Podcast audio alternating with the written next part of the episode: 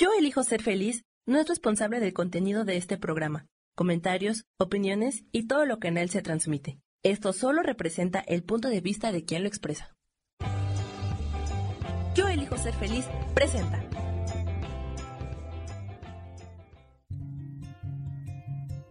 Volver a brillar, volver a sentir vitalidad.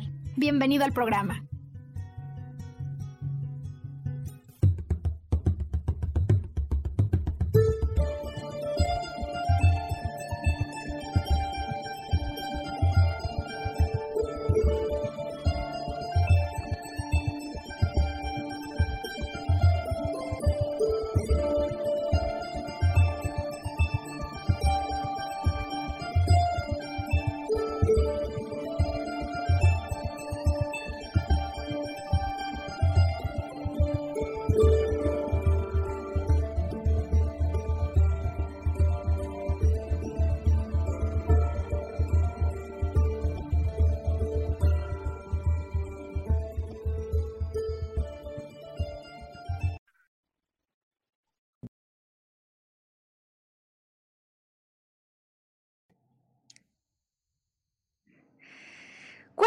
Verdadera razón por la que en ocasiones el miedo al fracaso me paraliza?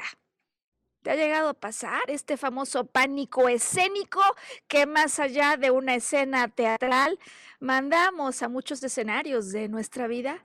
¿Cómo podemos hacer ya que nos damos cuenta que estamos aterrados para poder volver a movilizarnos?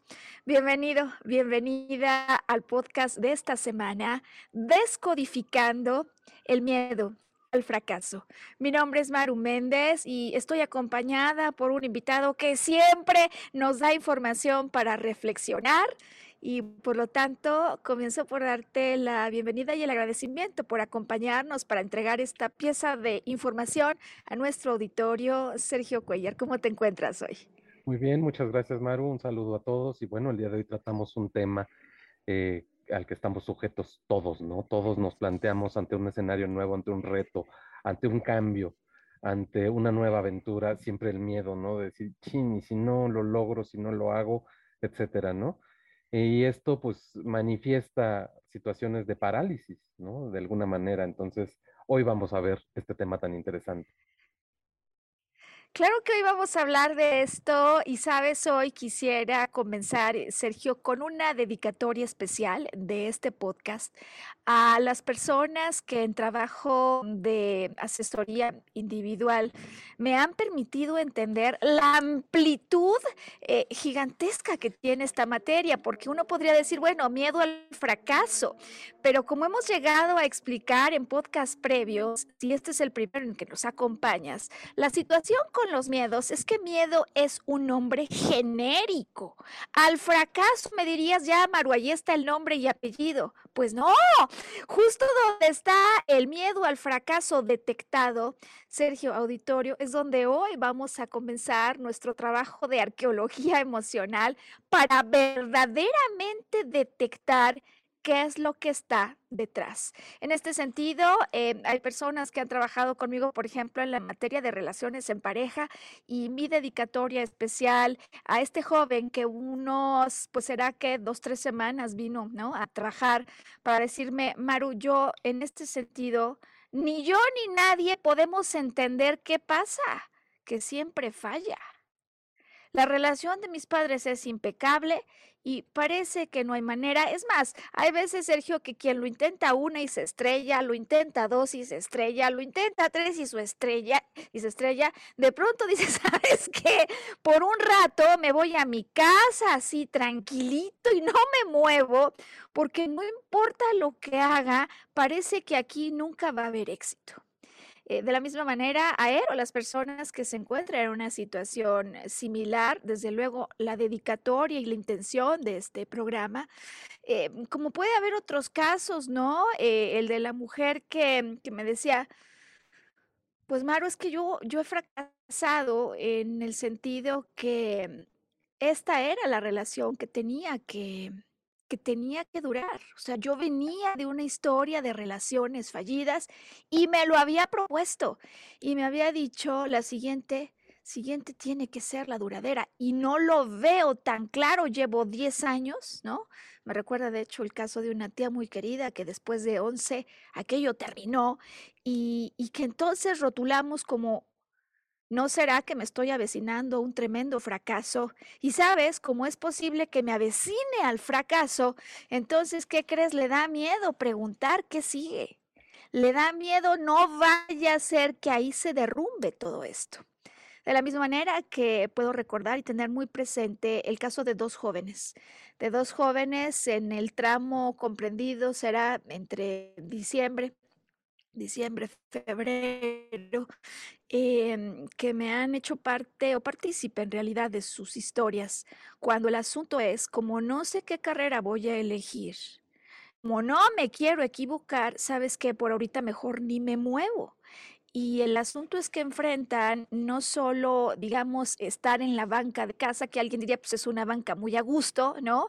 No, sino que ellos lo enfrentan además con la sensación de juicio de todo el entorno familiar que no entiende qué pasa, por qué no pueden ser una persona normal, o incluso a veces donde ya sabes, los tíos, los esposos, incluso los abuelos dicen, si yo estuviera en el lugar del ladrillo, yo ya le hubiera exigido que tome con seriedad la vida. ¿Es así como se resuelve esto, Sergio, auditorio? ¿Qué es lo que pasa en el joven que está aterrado y que no se puede mover? Porque si no lo comprendemos, este problema no se va a resolver. Y, bueno, entonces, pues todos estos ejemplos como un preámbulo, Sergio, para hacer una dedicatoria especial a las personas que se encuentran en este o en cualquier otro caso donde el asunto sea, tengo tanto miedo al fracaso que me estoy empezando a sentir cada vez más vulnerable y que el camino y el vuelo que yo ya iba elevando, de pronto siento como que pudiera ser que hasta aquí llegue pues estás en ese caso, miedo al fracaso. Y sobre todo, sabes, Sergio, al fracaso que, que inmoviliza, ¿no? Eh, porque pues, podría abrir el refrigerador, no sé si te ha pasado, ¿no? Tiras, ya sabes, se te cae la salsa, ¡pum! Entonces, ¿cómo me equivoqué? Lo arreglo y luego ya no pasa nada. Eh, hoy me refiero a los errores en los que puede ser el frasco, por cierto, que se cae, pero sí pasa, ¿no? He conocido de familias donde ese tipo de caídas genera explosiones que luego llevan a dificultades muy serias, bueno, pues sea cualquiera el motivo, algo que parecería un error pequeño, algo que ni siquiera fue un error como tal, que fue así catalogado, pero que en realidad no lo es. O sea que yo estoy convencido que verdaderamente me equivoqué, Cualquiera que sea este caso, si estás paralizado ante la posibilidad del fracaso, hoy tenemos un mensaje para ti. Gracias por acompañarnos. Sergio, ¿cómo empezamos? ¿Cómo empezamos hoy?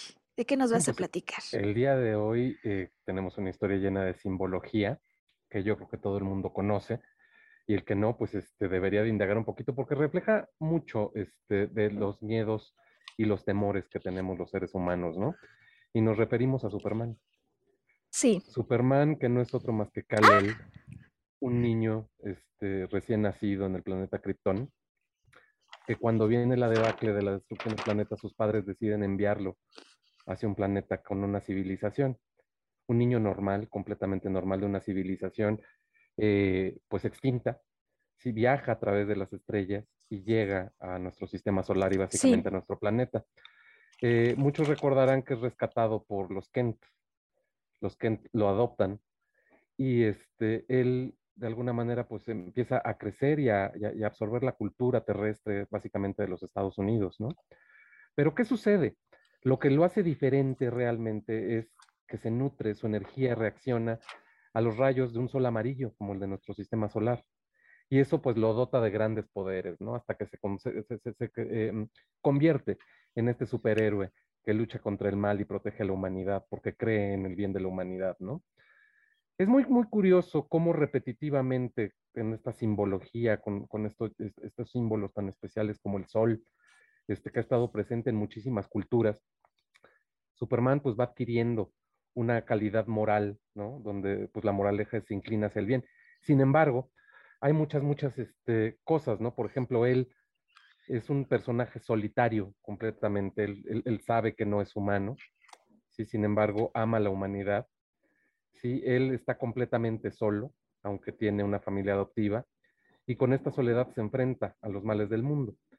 Hasta que en un Mm. pasaje de las historias, su contraparte, Lex Luthor, eh, planea destruir este, la Tierra a través de sembrar kriptonita, que es este, el, el- el- el material que le hace daño a Superman, con el que no puede luchar y que le quita todos sus poderes, ¿no? Pero es repetitivo a través de todas sus aventuras y todas sus historias, cómo Superman fracasa en alguna misión y siempre regresa. Se pone de pie, no importa cuántas veces se haya caído, para volver a, a- a enfrentar el mal, ¿no? En este sentido, eh, cuando este capítulo de su vida sucede, Superman este, lo que hace es se sacrifica y destierra a estos monolitos que están surgiendo para destruir la Tierra y crear nuevas tierras que quiere poseer Lex Luthor, y se lleva el- el- el- el- estos monolitos al espacio exterior. Obviamente los monolitos al estar construidos de, de kriptonita, pues le quitan todo su poder y lo debilitan de una manera impresionante, ¿no? Él cae a la Tierra y entra en un coma, en un coma profundo, completamente debilitado. Sí. Eh, en este sentido, bueno, eh, no quiero revelar para quien no, ha visto esa parte de la película, pero es visitado por su hijo en el hospital, él en completamente inconsciencia. Y esto despierta un, un nuevo propósito, un, un, una este, em, cosa que lo ancla para qué vivir. Y de la noche a la mañana él se recupera, se va a la estratosfera y recarga energía a través del sol. Y eso lo hace volver a recobrar la confianza en sí mismo y volver a convertirse en ese ser que lucha contra el mal. Qué interesante que comiences planteándonos esta historia que me parece que nos deja una pregunta a responder a lo largo de este podcast. ¿Cuál es la kriptonita que te está restando tus poderes? Porque si hay algo que hoy me gustaría explicar a quienes conectan con Volver a Brillar, es que detrás de todo miedo al fracaso, Sergio, auditorio, existe una falta de empoderamiento. Existe una falta de arraigo, déjame decirlo así, lo vamos a ir hoy explicando. Es decir, existe una sensación de que por algún motivo estoy descolocado. No estoy como si de alguna manera me afianzara con mis dos piernas, sintiéndome plenamente bien parado. Y el hecho de que yo no me sienta empoderado, no me siento bien parado ante una situación, es lo que va a provocar, como si fuese una reacción en cadena, un miedo al fracaso. Con lo cual, entonces, la pregunta de salida es, ¿qué es lo que me hace sentir desempoderado? Qué es lo que ha ocurrido en mi historia, en la historia de las personas que yo conozco, en las referencias familiares que he observado, que de alguna manera quizás no consciente esté contribuyendo a esta sensación de no arraigo y de no empoderamiento. Y me gusta entonces la idea de la kriptonita porque algo me falta. Cuando yo no estoy empoderado, hay algo que me ha descolocado y hoy me gustaría que, haya, que digamos, hagamos un viaje, un recorrido para identificar con la ayuda de algunos ejemplos ¿Qué es eso que me descoloca? Y sabes, Sergio, que pensando en el podcast de hoy, eh, me acordé de algo que ocurrió la semana pasada eh, cuando estaba yo de frente a un televisor en el que se estaban proyectando algunas imágenes de los Juegos de Invierno de Beijing. ¿A ti te gusta el patinaje artístico? No, yo creo que es una, es una exhibición impresionante de equilibrio, fuerza y resistencia, así sí me gusta. Es increíble, ¿no? Ahora, con estas palabras que, que, dices, fíjate cómo de alguna manera reflejas la antítesis de lo que va a pasar en la historia que te voy a contar, porque dices fuerza, equilibrio y nuevamente me estoy arraigando bien. Incluso allí cuando al parecer estoy volando, ya sabes, luego vuelvo a caer, digo, a, a aventarme en un salto y caigo, finalmente debo caer a tierra. Y normalmente las equivocaciones que ocurren en los patinadores justo, si te fijas, ocurren en el salto triple mortal invertido, eh, pero no allí, sino cuando al caer algo pasa que no consigo afianzar mi posición a tierra, lo que parece que ocurre en materia de segundos. Y bueno, pues me tocó ver el caso de una pareja de patinadores, ¿sabes? Que en la vuelta justo em, él no alcanza a cargarla y a la hora, o sea, sí la carga pues, pero no, no lo suficientemente bien, no con esa fuerza, y a la hora que cae ella y él con el peso de ella eh, se cae, ¿no? Y, y sabes que además uno conecta con la imagen, ve la cara y dices, híjole, esto me está recordando algo que yo en algún momento viví, porque ya inmediatamente conectas con la, con la sensación, ¿no? No es tremendo, Sergio, de, es como me salí de la Tierra, como cuando le pasa esto a Superman, ¿no? Eh, me salgo de órbita y, y empiezo en ese momento con frustración, con turbación, eh, a pensar incluso en todas las implicaciones y en una suerte de mezcla entre pasado, presente y futuro, por qué pasó, en qué momento me equivoqué y ahora qué va a pasar. Seguramente has vivido algo de esto, ¿no? Pues yo creo que todos estamos expuestos, expuestos a esto, ¿no? De alguna manera parece que tienes todo bajo control y de repente algo falla y lo que único que hace es minar tu cimiento, ¿no?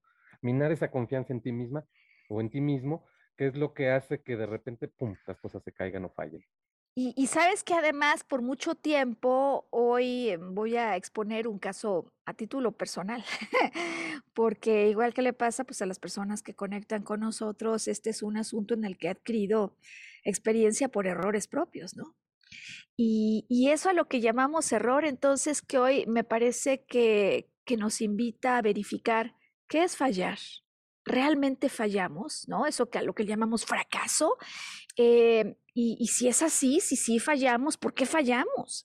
Eh, ¿Qué conduce, decía yo, a esa falta de empoderamiento que hace que luego cuando quiero conseguir algo, como no estoy empoderado y no estoy bien afianzado, no pueda lograrlo?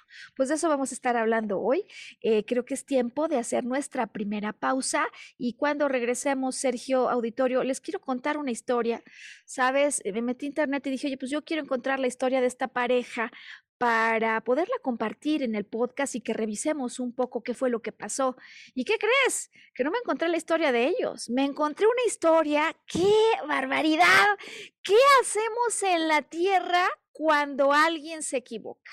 Es la historia de una patinadora eh, china, la que te voy a contar justo cuando regresemos de la pausa a la que ahora nos va a llevar Sam. Sam, ayúdanos por favor, eh, poniendo datos de contacto. Eh, si no lo has hecho aún, tenemos una página en Facebook llamada Arqueología Emocional con Maru Méndez, donde continuamente no solamente estamos dando los avisos de nuestros podcasts, estamos entregando tarjetones de conciencia con preguntas liberadoras, con afirmaciones sanadoras, como síntesis de los podcasts que entregamos, para que los tengas a la mano, para que puedas dar con las causas raíz que hay detrás de una enfermedad o incluso de un tema emocional que se repite, como el que hoy estamos hablando, el miedo al fracaso. Tenemos insta motivaciones, eh, Sergio, para que las personas en cuanto conecten con esto vuelvan a sentir un impulso cuando por cualquier motivo, cuando ocurre pues en la vida, tenemos altas y bajas y pues tenemos información que puede ser de interés y desde luego también eh, con nuestros eh, teléfonos y números de contacto que Sam va a poner ahora para invitarlos si desean hacer sesiones eh, en lo individual de arqueología emocional. Volvemos ya. Bueno, pues estamos ya de vuelta, Sergio. Sabes que te digo que este ejemplo me parece que sí que nos puede ayudar hoy, eh, porque es lo que pasa en la tierra, en la tierra. Cuando alguien se equivoca, ¿qué hacemos? Eh, fíjate que entonces yo pues me metí, ¿no? Como les contaba, a buscar el caso de esta pareja de patinadores y no encontré eso porque antes que nada me encontré con este titular. Dice así, se cayó, rompió en llanto y le llovieron las críticas. Dije, caray, ¿no? Y había como unos cuatro o cinco, digamos, enlaces, ¿no? Eh, así que voy a leer un poquito porque me parece que puede ser súper revelador de lo que vivimos, aunque no seamos patinadores artísticos. Esto dice así, Sergio Auditorio, un diluvio de críticas en las redes sociales le llovió a la patinadora artística Shu Ji, nacida en Estados Unidos, pero naturalizada china, después de que su actuación, aquí viene, ¿no? Para subrayar, comprometiera las chances de una medalla para el país organizador. Además, no es un país organizador en el que viven 10 habitantes, ¿no, Sergio? Eh, ¿Qué fue lo que pasó? ¿Y cómo lo describen además aquí? Fíjate cómo empieza. Dice, eh, su fallo de Jin genera comentarios negativos de todo tipo por parte del público local que no perdona el error. ¿Cuántos años tiene la patinadora artística Shuji? Tiene 19 años. Dice la joven, 19 años. Aquí empieza la historia. Oriunda de California. No como, oriunda de California, aunque representa al equipo, al equipo de China.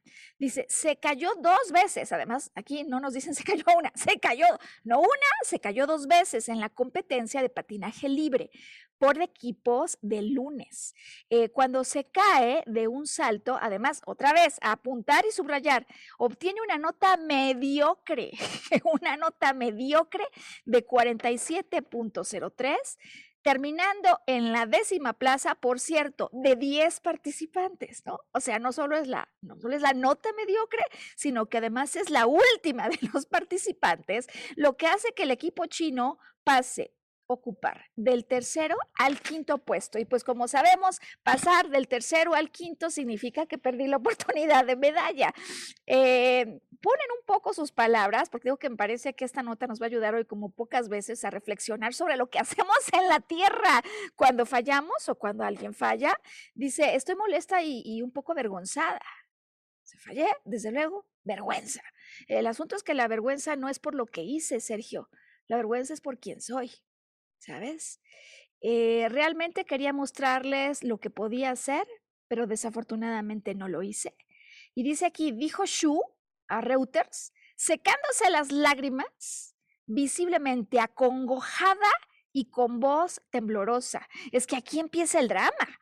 Eh, ahora, fíjate cómo además las redes sociales eh, hoy nos ayudan a poner bajo la lupa la forma en la que esto puede ocurrir. Fíjate, dice, ahí fue que en la plataforma de redes sociales china Weibo empezó a convertirse en tendencia, trending topic.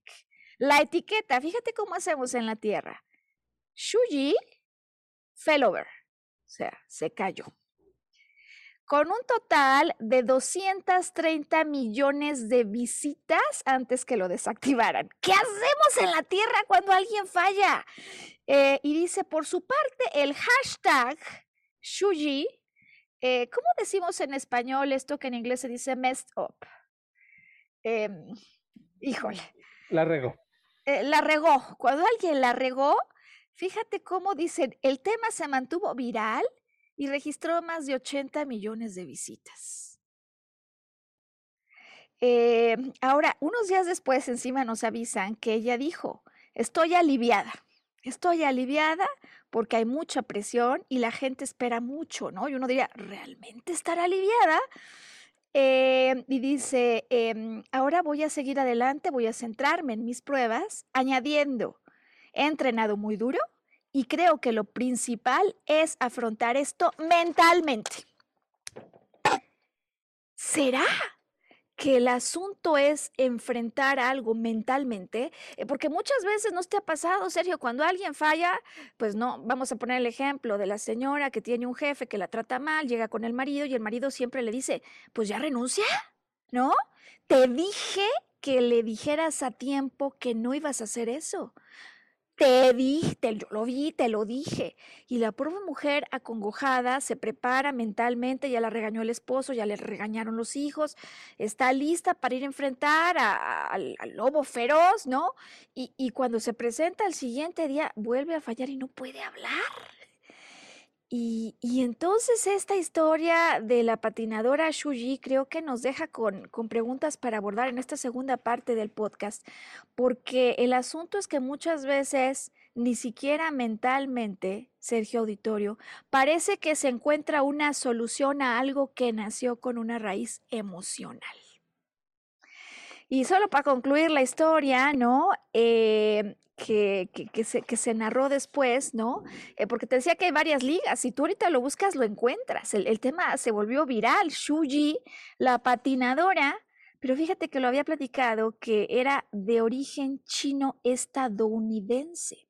Entonces, si tú le das clic a otra liga, te amplían un poco la información, desde luego resaltando el hecho de que cayó en múltiples ocasiones. Por cierto, no solo cayó dos, eh, cayó más de dos veces, es decir, falló un día, pero falló, ¿no? De acuerdo con estas notas, eh, al día siguiente, como resultado, dice aquí, de las críticas fulminantes en las redes, porque el público chino cree, en primer lugar, uno, que no merecía un lugar en el equipo chino. Dos, no les gusta que ni siquiera habla chino con fluidez. Es decir, no se merecía, según ellos, el lugar y es posible que se lo haya quitado a otro que sí pudiera hablar chino.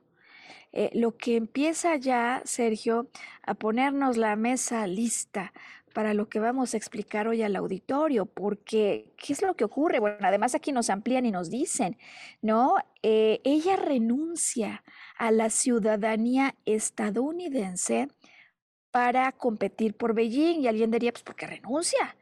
Eh, bueno, por otro lado, nos, amplían cuando nos dicen que posiblemente las críticas eh, están debatiendo si debió o no haber ocupado ese lugar. Y cualquiera se preguntaría cómo fue elegida, así dice la nota. ¿Será porque tiene un padre científico? Bueno, pues resulta que el padre eh, de, de, la patinadora en efecto es chino, de Shuji, es chino. ¿Y qué crees? Un, notable eh, investigador que se va a California, razón por la cual ella nace en California, eh, y para el 2020 él tiene que regresar a China. Em, y bueno, pues con la nota vienen las últimas dos em, adiciones que nos ayudan hoy, me parece, por completo eh, a explicar esto. Porque en algún, digamos, punto de todas estas ligas, tú encuentras que los sitios informan, uno, que ella comenzó a patinar porque resulta que la hija de una amiga de su mamá patinaba como haciendo menos esta situación, ¿no? Y por otro lado, afirman que su ambición, su aspiración, es lograr, así lo leo tal cual, representar a China en la competencia, representarla bien, para hacer felices a ella y al público. Así que vamos a hacer una pequeña pausa para compartir un poco con Sergio la situación, porque posiblemente sí está representando bien a China, ¿no? Eh, y porque, sabes, cuando nos fijamos de alguna manera, o sea, digo, está representando bien a China en qué sentido? Eh, hay una China eh, que vive fuera de China, por supuesto, y hay una China que siempre se ha quedado allá adentro. Em, pero además, sabes, ella se fija un objetivo y que me parece que esto es importantísimo como función de la felicidad de los otros. Y mm, pues hoy propondremos hablar de éxito y fracaso primero que otra cosa, Sergio Auditorio, en términos de una definición completamente humana. Hay dos definiciones. Me gustaría empezar por la humana, eh, de acuerdo con la cual yo fallo cuando no consigo un objetivo que me había propuesto. Pero es que entonces la pregunta es, pues, ¿cuál fue el objetivo que me planteé? ¿Es un objetivo realizable? ¿Es un objetivo mío? ¿Es un objetivo de la hija de la amiga de mi mamá? ¿Es un objetivo de mi papá? ¿Es un objetivo de mis compañeros de clase? ¿Es un objetivo como los que se proyecta en la publicidad? ¿Cuál fue el objetivo que me planteé y de qué manera es un objetivo mío o de otros? ¿Qué opinión te merece lo que hasta ahora estamos compartiendo, Sergio? Híjoles, Mira, si hacemos este, un balance entre realmente cuál es el objetivo personal y cuántas veces me veo obligado a cumplir el objetivo de los demás, pues ahí está clara la diferencia, ¿no? Cuando yo me comprometo conmigo mismo y tengo un, un motivador, un motor que me impulsa, pues está hecho, ¿no? Pero ¿qué sucede cuando lo hago porque las condiciones me obligan? Y, además, sabes, es que no sabemos en, el en la historia, ¿no? Que hemos solo puesto esto como, sabes, el, el abreboca, pues aquí en, en el podcast. Eh, no sabemos si a la chica realmente le apasiona el patinaje, ¿no? Si fue una situación de lo, lo, lo voy a hacer porque, porque es lo que es lo que hay que hacer. Encima, deja porque es lo que me obligan, simplemente porque yo veo que es lo que hacen todos los que están en el mundo que me rodea. Y, como muchas veces estas, eh, digamos, observaciones hacen que lleguemos a conclusiones eh, carentes de algo que es importantísimo en cualquier proyecto que emprendemos y es el corazón. Eh, porque cuando con, en efecto, ¿no? Cuando yo deseo algo con el corazón y realmente tengo talento, si tengo talento, si es con el corazón y con esto contribuyo para otros, no va a haber nada que me pare, aunque me caiga una y mil veces. Em, aquí entonces, Sergio Auditorio, el primer mini caso, ¿no? Eh, de, de, esta mujer, decía yo al, al arranque, que lleva ya 10 años en una relación y que no puede hablar para averiguar si hay un futuro porque le da tanto miedo el fracaso eh, que podría haber al escuchar, no, yo no quiero ya que nos casemos o vivir juntos, pues que mejor no lo pregunte y se va angustiando, pero vive de alguna manera paralizada. Eh, y, y que me ha confiado que su objetivo, porque así es como es su objetivo, ¿no? Me dice Maru, mi objetivo era, yo venía de relaciones pues que duraban poco y sin embargo, esta me propuse que debería ser la siguiente una relación larga y estable. Y entonces allí decimos, ¿me podría repetir por favor el objetivo? Porque, ¿sabes qué? Si aquí hacemos pausa y zoom, si yo me propongo que algo dure, pues quizás sea a todo precio. Y, a veces nos planteamos algunos objetivos, la verdad, Sergio, sin siquiera saber lo que nos estamos planteando, ¿no? El caso de la ejecutiva que me dijo, estoy frustrada, estoy incluso, ya no tengo ni ganas ni motivación para levantarme y para ir al trabajo, porque han promovido a todos menos a mí. Y curioso lo que ocurre cuando lo la pregunta es, oye, ¿y tú querías que te promovieran? Era, ¿Era tu objetivo? En algún momento lo fue Curiosa la respuesta cuando me dice, a decir verdad, hace dos años, cuando llegué a este lugar, yo me dije, he tenido mucho éxito ya laboralmente, pero no así en mis relaciones de pareja, con lo cual podría quedarme aquí. Fíjate esas sentencias de las que luego no nos acordamos.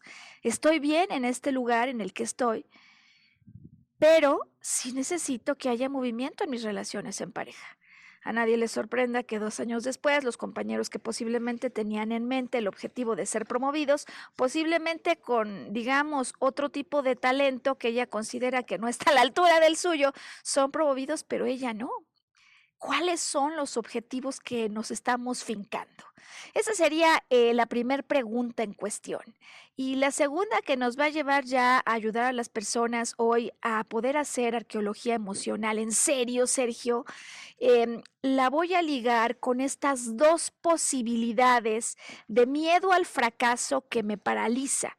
Eh, inciso A, puede ser que yo esté paralizado por el miedo a fracasar porque no tengo una referencia aparente de algo similar a esto. Es decir, ese que tú muchas veces has rotulado el miedo a lo desconocido. Y, sabes, mis observaciones al respecto eh, son que no necesariamente es cierto que no tengo referencias al respecto.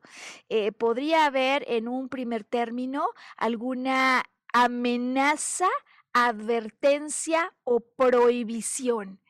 Alguien, por ejemplo, cuando esta persona quería estudiar arquitectura, le dice, muy bien, yo te voy a pagar la carrera, pero te voy avisando que no quiero que estés dando brincos. Te quedas allí. Elegiste estudiar allí, allí te quedas. Yo la pago, pero allí te quedas. ¿Qué crees que puede pasar cuando el arquitecto, pasados algunos años, pues decide que lo suyo no era la arquitectura, sino posiblemente la decoración de interiores y no entiende por qué está paralizado y no puede dar el salto si es eso que él tanto quería, cuando en su historia hubo una prohibición de la que ahora posiblemente ni se acuerde? ¿Quién dijo? Es una serie de condicionamientos, ¿no? Que se te quedan en el subconsciente. Pero además de todo, otra cosa que ocurre es el autosabotaje. Ah, totalmente. No, porque cuando no tienes una base firme y no estás pensando con el corazón, tú mismo empiezas a ponerte los tropiezos, los obstáculos. Gracias, gracias por decirlo, porque en este sentido entonces, inciso uno, decíamos, a mí me da miedo hacer algo aparentemente nuevo y puede serlo.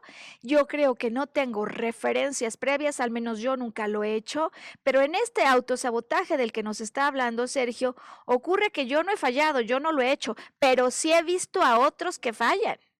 Imagínate el joven que ve a esta patinadora china y él quería ir adelante, pero una vez que ve esto dice, no, pues yo eso mejor ni me meto, ¿no?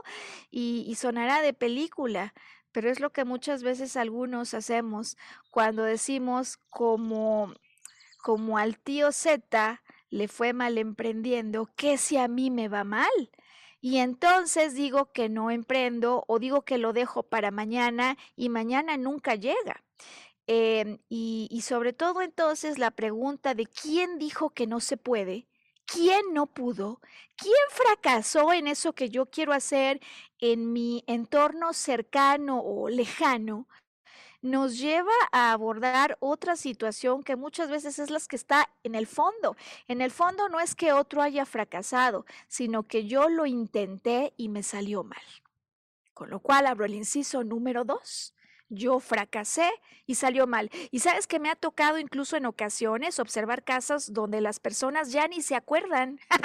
o sea, dicen, no sé qué pasa, no puedo emprender, estoy paralizado, pero ya ni se acuerdan pues que a lo mejor allí cuando estaban empezando a, trabajar, eh, un amigo les ofreció el negocio del gel y ellos empezaron a hacerlo, salió mal y no se acuerdan porque realmente pues emprendían pero tenían un trabajo, pero esa experiencia marcó de alguna manera un anclaje de tú no puedes, no podrás, como me lo dijo a lo mejor alguien o como yo mismo me lo dije.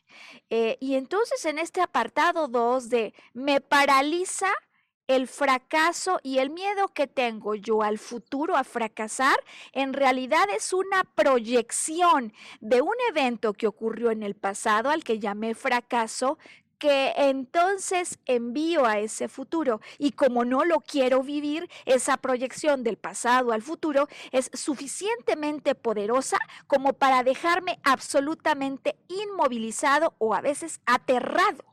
Em, ¿Qué debemos hacer en estos casos? ¿Cómo se le hace para descodificar el miedo al fracaso cuando me dices, Maru, lo que pasa es que aquí no le pasó a mi tío, me pasó a mí y las consecuencias, las consecuencias fueron graves. Em, tengo hoy para ti que te encuentras en esta situación tres cosas que recomendar hoy. Tres cosas que me parece que si logramos, Sergio Auditorio, eh, llevarlas con, con cabalidad a su final, desde luego te van a poder destrabar. Eh, y lo digo porque, como explicaba, lo sé de primera mano. ya les contaré la historia al final del podcast. Y también lo sé porque eso que apliqué con éxito en mi caso, lo veo ahora con las personas con las que trabajo.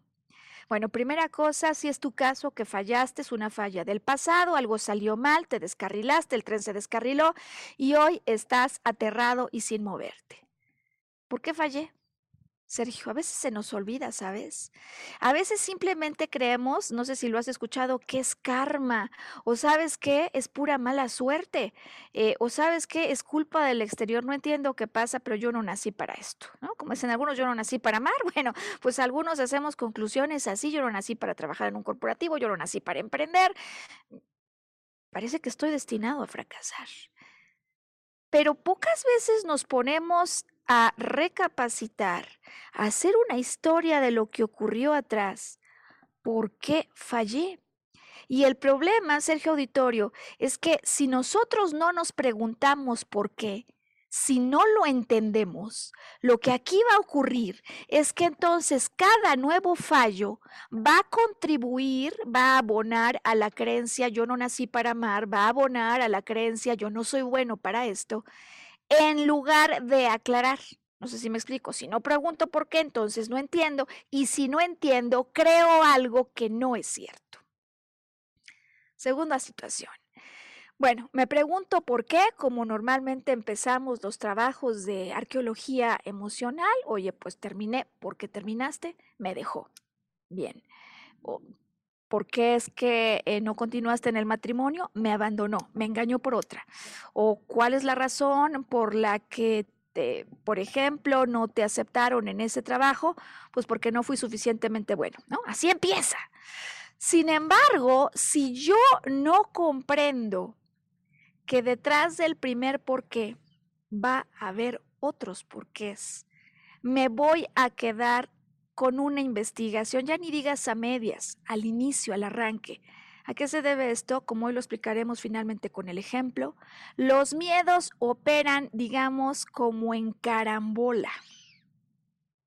Hay un entramado de miedos y si yo solo veo el primero, me voy a desesperar o incluso los que ven que no me puedo mover se van a desesperar conmigo la chica o el joven que está en su casa hoy mismo aferrado a la cama, a la banca, a la mesa y dice no me paro porque no quiero elegir una carrera porque me voy a equivocar, al que su papá ya lo ve con ojos de histeria y le dice pues si no quieres trabajar, digo no quieres estudiar, te vas a trabajar, ese joven, Sergio, quizás lo que necesita entender es yo me equivoqué antes, alguien se equivocó antes al elegir, cuando fue la última vez que me equivoqué al elegir y sobre todo por qué me equivoqué al elegir lo que posiblemente posiblemente nos lleve a varios eventos y a varios miedos que están concatenados.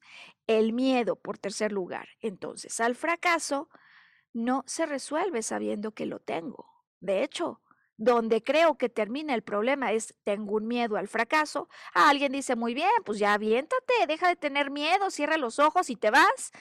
Muchas veces es justo donde comienza nuestra investigación. Tres temas clave que hoy tienes que tener en cuenta si estás paralizado por el miedo. Primer asunto, eh, ¿fallaste tú o falló otro? ¿Tienes referencias o no tienes referencias? Porque aunque no las tengas, posiblemente ocurrió alguna prohibición en el pasado, alguna advertencia o algunas malas consecuencias que viste en alguien más. Y si en tu caso eres quien dices que has fallado y cada que lo intentas no sale, bueno, pues esto va a ir fomentando la creencia de que no soy bueno. Si no me pregunto por qué, número uno, si no me lo pregunto varias veces y si no reconozco que el miedo al fracaso esconde otros miedos y esos otros son los que tenemos que encontrar. ¿Cómo ves esta explicación, Sergio? ¿Qué dudas te surgen al escucharla? Bueno, tras estos por qué, por qué, por qué, por qué y este gran entramado de, este, de situaciones que son las que te están causando determinado escosor ante determinada situación, eh, ¿Qué recomiendas, Maru? O sea, en realidad es la resignificación de hechos eh, fallidos del pasado. Fíjate que lo que hoy voy a recomendar es definitivo, Sergio, antes de empezar a resignificar, incluso antes de decir cuándo él fue el último y cuándo fue el primero, hoy voy a recomendar trazar sobre una hoja en blanco, eh, como si estuvieras poniendo un tablero, una línea en vertical, una línea en horizontal, respecto al miedo al fracaso particular que tienes. Por ejemplo, yo tengo miedo a fracasar en un siguiente matrimonio. Yo tengo miedo a fracasar en mi siguiente entrevista laboral. Yo tengo miedo a fracasar al elegir. Yo tengo miedo, o sea, ¿cuál es el tipo específico de miedo que tengas? Me gustaría pedirte que sobre esta línea, vas a poner una línea en vertical, una línea en horizontal, Sergio, eh, y una escala hacia arriba del 0 al 10 y una escala hacia abajo del 0 al menos 10. ¿Qué te quiero pedir? Que empieces a identificar a lo largo de tu vida cuáles fueron esos eventos o, o esas circunstancias en las que consideras que has fallado o que has tenido éxito. 10 el máximo éxito posible menos 10 el más grande fracaso posible, ¿no? Como por ejemplo alguien podría así rotular lo ocurrido con la patinadora de origen chino-americano. ¿Por qué en esta ocasión me parece fundamental, Sergio, comenzar por identificar y anotar evento 1, evento 2, evento 3, evento 4? Porque muchas veces es en ese patrón de aparentes fallos que han ocurrido en mi vida, donde podemos encontrar la verdadera causa. ¿Y por qué no hacemos una pausa entonces para permitir a las personas que nos están acompañando que vayan por un papel, eh, por una pluma, para que puedan trazar sus eventos? Incluso quienes nos escuchan en diferido pueden poner pausa, eh, porque en la siguiente y última parte del podcast les voy a contar mi ejemplo a título personal para ejemplificar, Sergio Auditorio, cómo es que damos con el miedo original, con el primer y más grande miedo que ha provocado una carambola de miedos que me lleva a sentirme descolocado, totalmente desempoderado, y ese desempoderamiento es el que siempre está presente cuando yo creo que estoy fallando. Vamos por una hoja, ¿no, Sergio? Vamos por la hoja. Sam, ayúdanos por favor con la pausa que ya volvemos. Bueno, pues hoy estamos tomando el tema del miedo al fracaso, eh, Sergio Auditorio, sobre todo ese fracaso que paraliza, que a veces parece que me he equivocado tantas veces o que me equivoqué en la única oportunidad que tenía disponible en el mundo, como le pasó a esta patinadora, ¿no? Que era la oportunidad olímpica, ¿quién se le ocurre? Eh, y pues vamos entonces juzgándonos y restándonos eh, poder, que luego parece que son las críticas de otros, pero si las críticas de otros nos pueden, es porque en el interior nosotros somos los primeros que nos estamos juzgando. Así que vamos a contar la historia. Eh, a veces decimos de la paciente A, de la paciente Z, eh, y hoy decía que a título de persona, personal, pues traigo el caso, ¿no, Sergio? Porque este es uno de los que en mi historia personal fue de los más reveladores en relación a la potencia que puede tener eh, hacer una descodificación emocional, hacer una arqueología que nos lleve a las verdaderas causas raíces de un conflicto que a decir de otros tiene un origen distinto. Bueno, pues, eh, ¿en qué, ¿en qué, consiste esta historia que les voy a, compartir hoy? Eh, ocurre, Sergio Auditorio, usualmente no platico nunca nada de esto, pero sabes, hoy a la luz del tema, los fracasos, eh, me parece importante explicarlo. yo solía ser estas alumnas a las que les llaman matadas, ¿no? ¿Conocías de estas, no? Claro. a las que es que un 9 era una mala calificación, es que el 9.5 no estaba bien, ¿sabes? Eh, habemos algunos que vemos el mundo con esos ojos de si no es 10, algo salió mal. Eh, ¿Por qué? Porque, ya explicaré, hay algo en nuestra historia que hace que pensemos que equivocarse es un problema de vida o muerte. Ya voy a explicar por qué.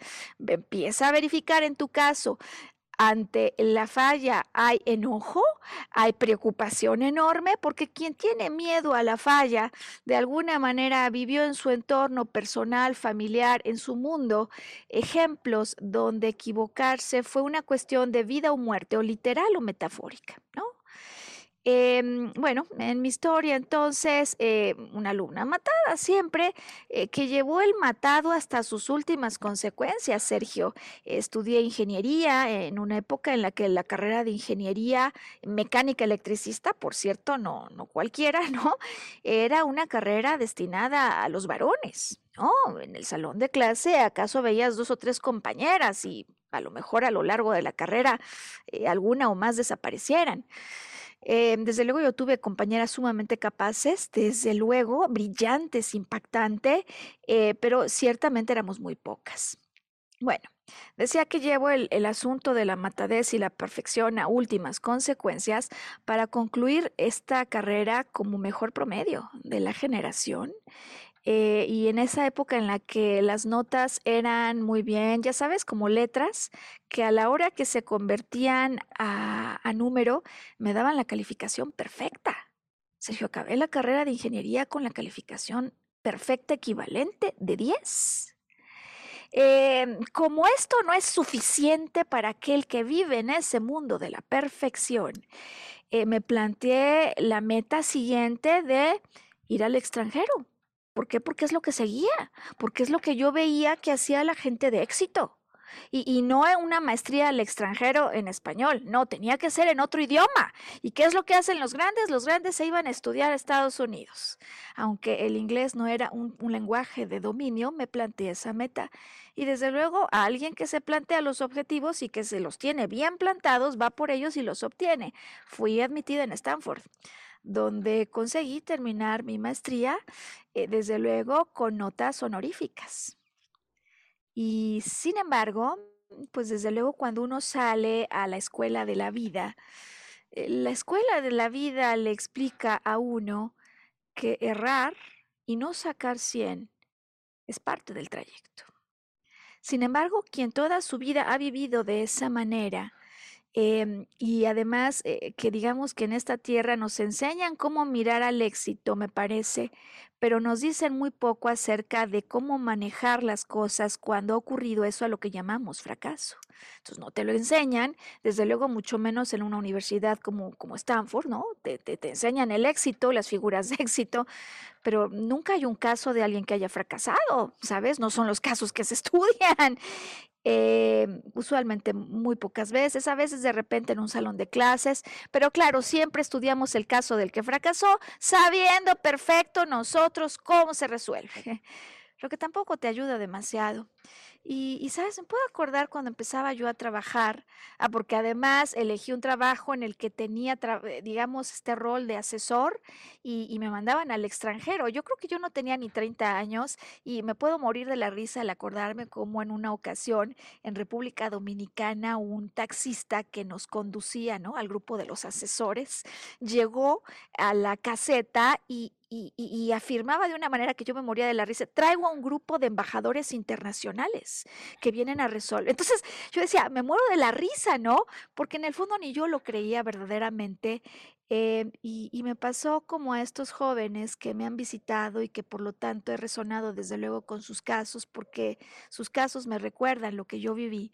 Como en ocasiones eh, mi padre iba a recogerme al aeropuerto y bueno, ¿qué pasa en el trabajo? ¿Qué pasa? Aunque quieras quedarte en tu casa, la vida te va a sorprender porque conflictos es lo que venimos a resolver. ¿Sabes? Y aunque quieras quedarte en tu casa, lo mejor va a ser la llamada de ese amigo que le dice a uno de estos jóvenes, pues, ¿qué crees? Conseguí una chamba súper buena en una compañía de esas que tienen, ya sabes, Sergio, el edificio de 20 pisos sobre la calle de Reforma y, y ese va a ser el detonador que haga que surja toda una crisis en el que se quiso quedar en su casa, aunque según él allí estaba bien. O sea, la vida te va a aventar a la piscina de alguna o de otra manera porque venimos, esta alma vino a resolver conflictos y a expandirse a través de la crisis. Y entonces me puedo, me puedo acordar perfecto, desde luego que empezaron las situaciones que yo nunca antes había vivido, ¿no? El hecho de tener jefes que, por ejemplo, me decían, oye, pues te tienes que quedar aquí en este pueblo, haz de cuenta, una, una asignación que teníamos en un pueblo al que no iba nadie, eh, comíamos pésimo y, y, pues a los que estaban allí les convenía, ¿no? Que yo continuara con ellos en ese proyecto, sin, por supuesto, darme información que había otro proyecto mucho mejor en otro lugar. Y por supuesto no falta quien te habla y te dice, me puse furiosa. Eh, estaba descubriendo mis emociones, ¿sabes, Sergio? Y me puedo, bueno, no sabes cómo me fue, me fue como en feria por haber explotado, bueno, total, como todas estas cosas que ocurren en la vida, ¿no? Pero me acuerdo cuando yo regresaba de, de, ese, de ese pueblo y mi papá me iba a buscar, me iba a buscar al aeropuerto. Y me puedo acordar muy bien de una imagen que me parece que hoy puede representar el conflicto que muchos de los que tenemos miedo al fracaso vivimos. Me acuerdo y puedo verlo de nuevo conforme me acuerdo cómo llegaba yo, mi padre me estaba esperando, ansioso por verme, y cuando él me daba un abrazo, Sergio, como que venía a mi interior la sensación de papá te fallé, ¿sabes? Es más, te lo digo y sabes, te das cuenta, ¿no? Que vamos acumulando estas falsas ideas de te fallé en alguna medida que además no te puedo decir hoy. ¿Cómo ves esta situación? ¿Te ha pasado a ti, Sergio? No, por supuesto, o sea, de alguna manera, no nada más con tus padres, con tus familiares, ¿no? Te pasa con, con, con, mucha gente que es presente en tu vida, ¿no? A lo mejor un mentor, un líder o lo que tú quieras. Tú solito te fustigas y tú solito descubres hay vertientes donde dices, te fallé.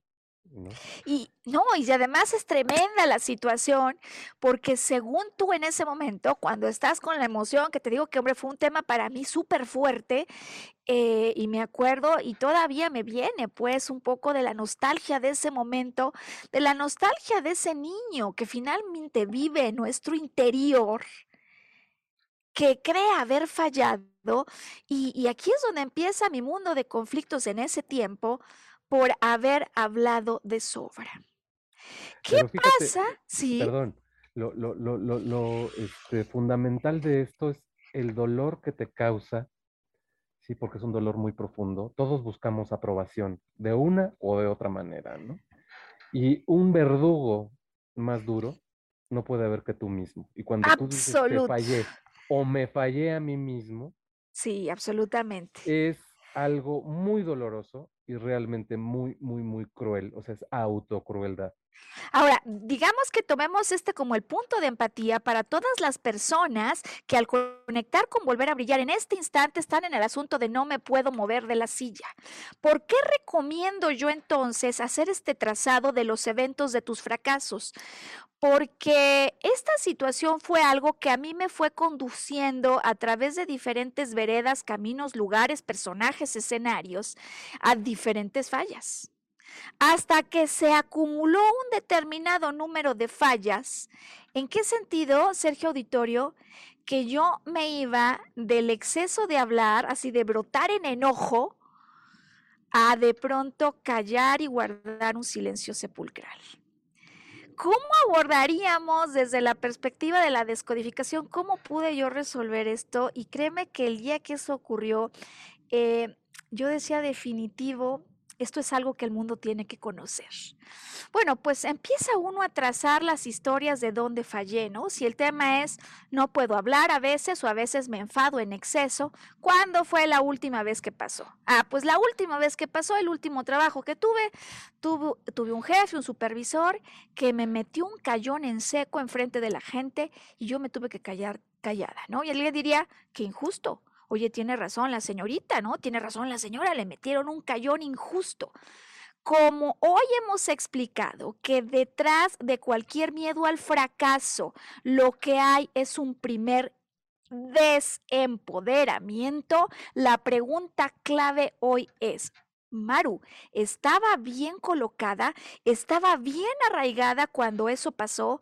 Recordemos ese momento cuando ese jefe se te fue a la yugular tú te sentías bien parada, sí o no, estabas equilibrada emocionalmente, sí o no.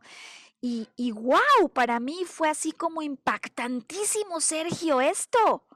Porque inmediata y lógicamente, como te puedes imaginar, mi respuesta es no. No estaba ni bien parada ni bien empoderada. Siguiente pregunta, ¿por qué? ¿Qué había pasado? Yo sentía culpa en esa reunión porque no había acabado un cierto trabajo culpa que de entrada ya me tenía descolocada. Es decir, posiblemente el, enojo fue injusto. Pero si yo no hubiera estado descolocada, estoy en posibilidad de hacerle frente de una manera equivocada. ¿Me explico? O sea, si yo me paro bien, le hago frente. Si no estoy bien parado, claro, por eso me quedo callada y furiosa. No sé si me explique con esto. ¿No? O sea, completamente de acuerdo. O sea, es como si te mandan a la guerra sin escudo ni fusil, pues digo, lo más probable es que no puedas hacer nada, ¿no? Cuando vas completamente equipado, es cuando puedes hacer frente.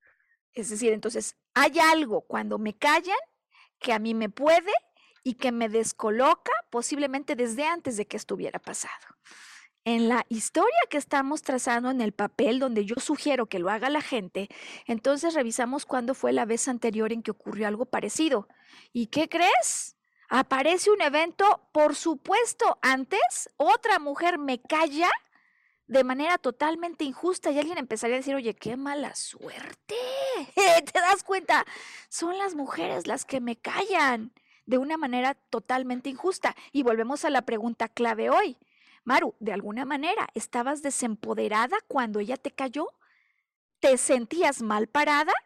Y la respuesta es obvia, sí, por supuesto. ¿Qué había pasado? Pues yo sentía culpa.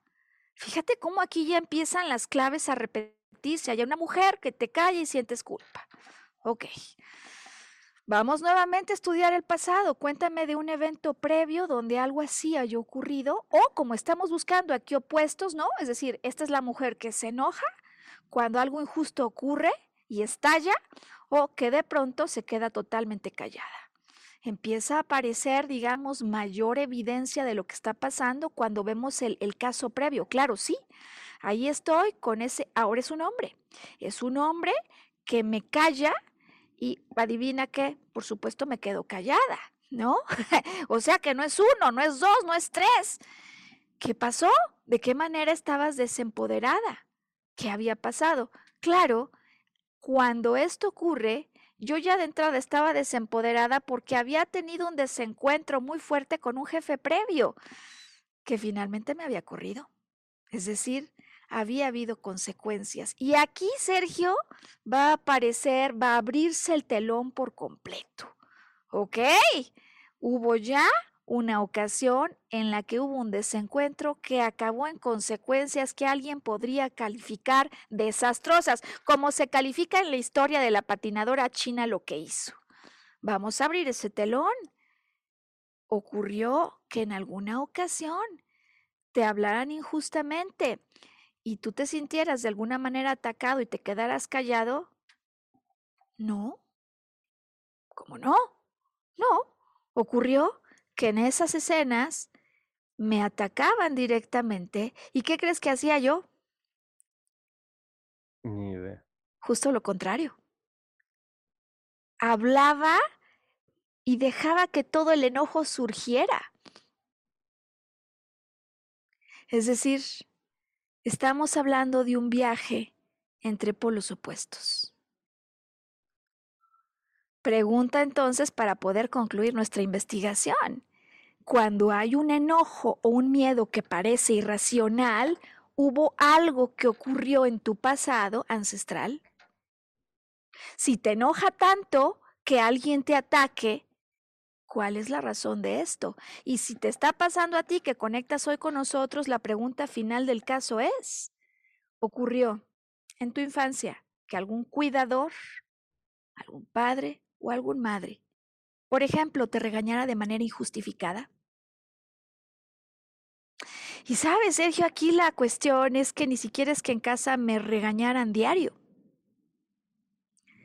Pero cuando algo ocurría, y papá se enojaba, su manera aprendida para manejar el enojo era dejar de hablar. Y para mí, no había nada peor que me dejaran de hablar. Fíjate lo paradójico de esta historia. Es decir, que mi miedo mayúsculo no es fracasar.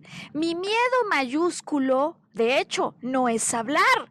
Mi miedo mayúsculo es que a raíz de algún fallo alguien me deje de hablar. Y por lo tanto, entonces, la estrategia, ¿cuál crees que es? Aquel que le aterra que ante el error le dejen de hablar. ¿Ser perfecto? La solución es ser 10, la calificación perfecta. Claro, estrategia que quizás durante algunos años de infancia y aquí llevado al extremo hasta la universidad, funcionó. Pero que la vida entonces, en cuanto empiezas a vivir lo que significa el intercambio de otras maneras, te explica que el 10 perfecto no es una calificación para humanos, que naturalmente nos vamos a equivocar que la falla es nuestra manera de madurar, que el error es nuestra manera de acumular experiencias, experiencias que nos dan conciencia de algo que podemos manejar de una manera distinta para continuar en nuestro camino. Y sin embargo, entonces, aquí ya te puedo mostrar la cadena, digamos, de este enjambre, entramado de miedos. El miedo número uno es el miedo a la separación. Cuando yo me equivoco, me regañan y hay separación. ¿Cuál es la estrategia? No me equivoco. Y además, el problema de esta estrategia, que por mucho tiempo resultó una buena estrategia, me ayudó a sobrevivir, es que yo no solo no quiero equivocarme yo, sino que si se equivocan otros, el asunto es de vida o muerte. Y si se equivocan otros o me equivoco yo, una de dos, o trato de resolver inmediatamente, o si alguien se equivoca es como si empezara a dar de gritos, alerta, alguien se equivocó. Y es una histeria y es una locura que a lo mejor nadie entiende, más que el niño interior que recuerda lo que pasaba cuando alguien se equivocaba. Y entonces, Sergio Auditorio, aquí la cuestión. Cuando yo recapacité en lo que había ocurrido en mi trayectoria, en muchos de esos trabajos que en momentos llegué a considerar, sabes, el tren incorrecto, me subí al autobús incorrecto, tomé una mala decisión en entrar en ese lugar donde encontré esos jefes injustos. Cuando me doy cuenta, esos aparentes trenes incorrectos, esas aparentes decisiones incorrectas, me llevaron al destino correcto me llevaron al destino en el que al mirar el acumulado de experiencias, puedo darme cuenta de cómo fui moviéndome de un exceso de hablar a un total callar para poder regresar a un punto medio. Porque el asunto era que cuando yo estaba enfadada, incluso me lo decían mis compañeros, no, Maru, tranquila, esconde tus emociones. ¿Crees que eso me ayudaba? No me enojaba más, decía, machistas, ¿por qué quieren detener mi expresión emocional? Y cuando me quedaba callada y estaba habitando el otro polo, después de haber vivido las consecuencias de una decisión extrema de hablar, me decían, habla, tienes que hablar. Yo decía, sí, sí, tengo que hablar. Me preparaba. ¿Y qué crees que pasaba? Como la señora que contaba al principio, no puedes hablar, Sergio, no te sale la voz. Me di cuenta de esto finalmente cuando en medio de un curso que nada tenía que ver con el mundo laboral, por eso digo que la vida de cualquier manera, aunque te quieras esconder, te va a empujar, me encuentro con un profesor injusto que no quiere contestar preguntas y que se enoja si el alumnado hace preguntas. Pero para entonces yo ya tenía conocimientos de descodificación, me doy cuenta que estoy apanicada y que no sé si preguntar, si no preguntar, y digo, Maru, pausa un miedo irracional no se resuelve diciéndole no al miedo, sino preguntándonos cuándo fue la primera vez. Cuándo fue la primera vez que hubo consecuencias por preguntar. O cuándo fue, digamos, la primera vez que alguien me regañó. Porque si este profesor regaña al que pregunta y lo que yo temo es el regaño, este profesor en este momento que yo veo no es este profesor. Este profesor es la proyección de un pasado y es mi padre, quien temo que me regañe y como temo tanto a la separación, no puedo hablar. Bastó que me diera cuenta, por cierto, para que hiciera ya el trabajo de cambio de imagen, de resignificación al que te referías tú hace un rato, para que inmediatamente cambiara mi reacción, Sergio. Fue impresionante en el sentido de que, por supuesto, seguía sin escuchar y seguía sin contestar. Y de pronto, de haber estado yo el día previo aterrada, sin hablar, sin saber, ya sabes, activas el micrófono, lo desactivas, no sabes qué haces. Al día siguiente, cuando no me escuchaba, de pronto yo me sorprendí cuando empecé, dindon, dindon. empecé a hacer dindon y me moría de la risa cuando no me contestaba. Y ahí, y ahí sabemos que hemos llegado a la solución final porque para que verdaderamente se produzca ese salto que estamos buscando, lo que tiene que haber es un cambio en tu reacción emocional. Reacción emocional que este, digamos, esta misma semana me hizo saber que una paciente que trabajó conmigo ha resuelto su tema, la mujer de los 10 años que no ve claro. Eh, finalmente Sergio se atrevió a preguntarlo y por supuesto el novio le daba evasivas, ¿no? Pues ¿qué quieres tú? No, pues lo que me digas tú. Y, sabes, su nueva estrategia fue bromear. Entonces me dijo, Maru, no sé si lo hice bien, pero si lo hiciste o no lo hiciste. No, pues sí, cuéntame qué pasó. Y lo hizo bromeando. Y ahí sabemos que hubo un cambio significativo e importante, que su miedo al fracaso se tradujo en una broma, en risa, no pasa nada, y si pasa, no pasa nada. Porque en el fondo, Sergio Auditorio, tenemos una segunda definición con la que terminamos hoy. ¿Cómo puede haber fracaso si de lo que se trata, no en el plano humano, sino en el plano del alma, es que yo pueda continuar en mi evolución? ¿Cómo podría haber ese crecimiento si no tengo todos estos eventos que me llevan a darme cuenta finalmente de cuál es el asunto en cuestión. Y es que muchas veces nos da miedo el fracaso porque nos da miedo el dolor de lo que podría provocar fracasar, no el fracaso, el dolor de fracasar, pero el dolor finalmente es la alerta, es el mensaje que me dice aquí hay algo que revisar.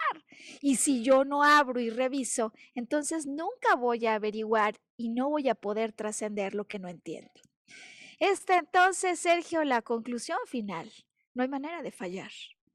No, no hay manera de fallar, Maru, pero una vez más surge lo que hemos tocado en algunos otros programas, ¿no? Basta elevarte un poco sí. para ver desde arriba la perspectiva cuando todo pareciera que surge una, una solución mágica. Basta elevarte, lo que pasa es que para que la oruga emprenda el vuelo y se convierta en mariposa, primero se va a tener que arrastrar. Y si tú le preguntas a una oruga acerca de qué significan las alas, qué significa volar, qué significa la luz, posiblemente no tenga idea. Y no la va a tener porque de lo que sabe es de tierra, no de volar. Y sin embargo, esa oruga, como nos explicaste en el podcast pasado, está destinada a volar. ¿Cuándo? Al sentir el llamado, y de esto te vas a dar cuenta siempre, cuando al sentir las ganas de dar el cambio, se mete en esa crisálida y en esa oscuridad, en eso que nos aterra, eventualmente confía, suelta y sabe que no hay manera que esto salga mal. Y quizás ese último acto de confianza, Sergio, es el que puede hacer que la trama se disuelva y que el que en este momento está paralizado se mueva porque ella tiene fe en el proceso y fe me parece que es entonces, eh, digamos que la palabra final que me gustaría recalcar. Fe como fuerza energética, fe como la fuerza para afrontar el reto o desafío que se venga frente a ti con la seguridad que nunca, por más fallos o fracasos que en el plano humano escriban las redes sociales, puede fracasarse. El plan del alma es mucho más grande. Y en el plan del alma, cada fallo podría ser el tren equivocado que te lleve al destino correcto. Pues muchísimas gracias, Sergio, por acompañarnos. ¿Qué mensaje le das al auditorio para cerrar? Simplemente eso, ¿no? Creer en uno mismo, o sea, tener esa fe. Y, fíjate que me dejó muy chistoso, ¿viste lo que, cómo definiste la fe? Fuerza energética. Sí. Que son la abreviación de dos letras iniciales, que es lo que conforma la fe. Fuerza energética. Y si siento que no estoy energetizado, ya sabemos qué hay que hacer, Sergio. Planteamos en un papel mis eventos de fracaso, mis eventos de éxito o las referencias de otros familiares y estudio. ¿Por qué fallé? ¿Por qué falló? Cuál es la constante y encuentro el verdadero miedo para que cuando me dé cuenta que todo miedo es una ilusión, vuelva a apoderarme de mi fuerza energética y tenga la valentía. Puede pasar muchas cosas distintas a lo planeado, pero si yo soy valiente y tengo plena confianza en mí y en el plan que tiene mi alma para mí, no importa lo que ocurra, nunca nada puede fracasar. Pues Sergio, nos vemos en una semana más, ¿te parece? Nos vemos la próxima. Veremos qué nos depara el destino. Hasta entonces y gracias a todos los que el día de hoy nos han acompañado. Fuerza energética, fe en ti y en el plan que tenga tu alma para ti.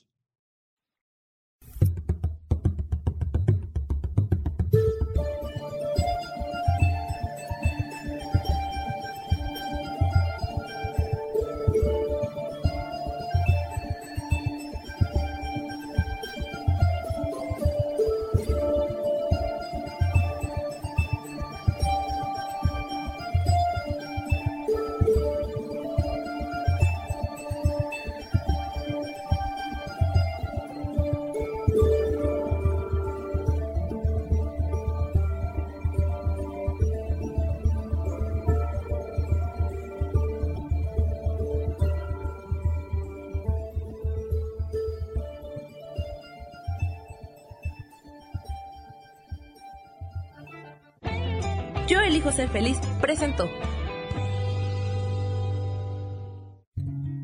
Volver a brillar. Recuperar la sensación de tu poder personal. Nos vemos en la siguiente transmisión de este programa. Esta fue una producción de Yo elijo ser feliz. Derechos reservados.